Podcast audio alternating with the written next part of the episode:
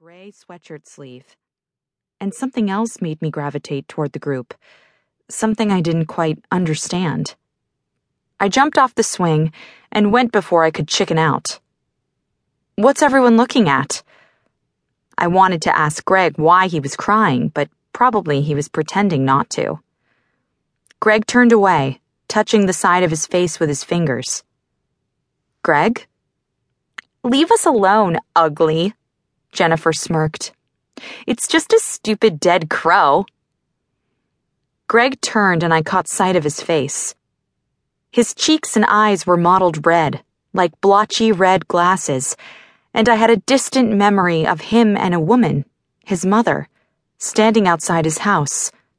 Filling a blue bird feeder, Greg's mother had died the year before. The crowd was dispersing except for two boys, Nick and Nathan who stood over the bird, poking it with a stick.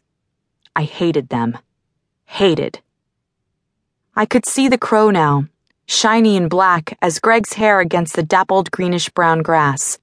One black bead of an eye staring at me.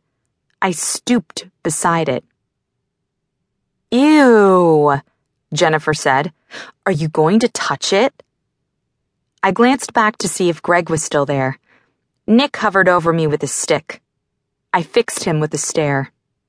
Don't touch that. It's disrespectful of the dead. I remembered my mother saying something like that.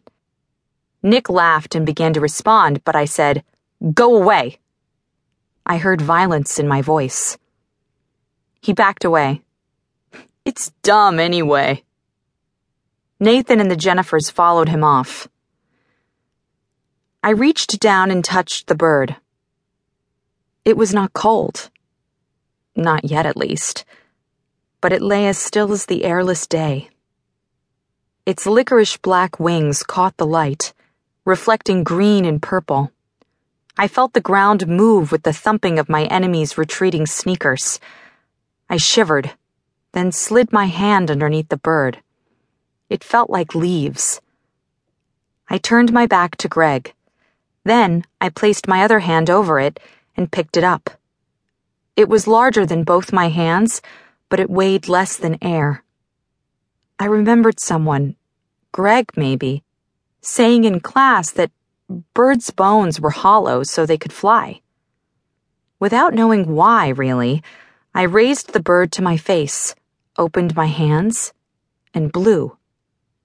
The bird blinked. No, it hadn't. It was dead. I stroked its smooth feathers. Behind me, Greg stood silent, but I could hear his breath. I found a tiny wound under the bird's wing. When I touched it with my finger, it seemed to disappear. The bird blinked again. This time, I was certain it had. Are you okay then? I barely whispered. It cocked its head toward me. Behind me, I heard a gasp. Greg. I did not, could not, look at him. I whispered, Are you ready to go now? Again, the bird closed, then opened its black bead eye, and in my head I thought I heard it say, Do you want me to? Whatever you like. Your family is probably worried, though. It was a boy, the bird said. The one with the stick. He threw a rock. It hurt.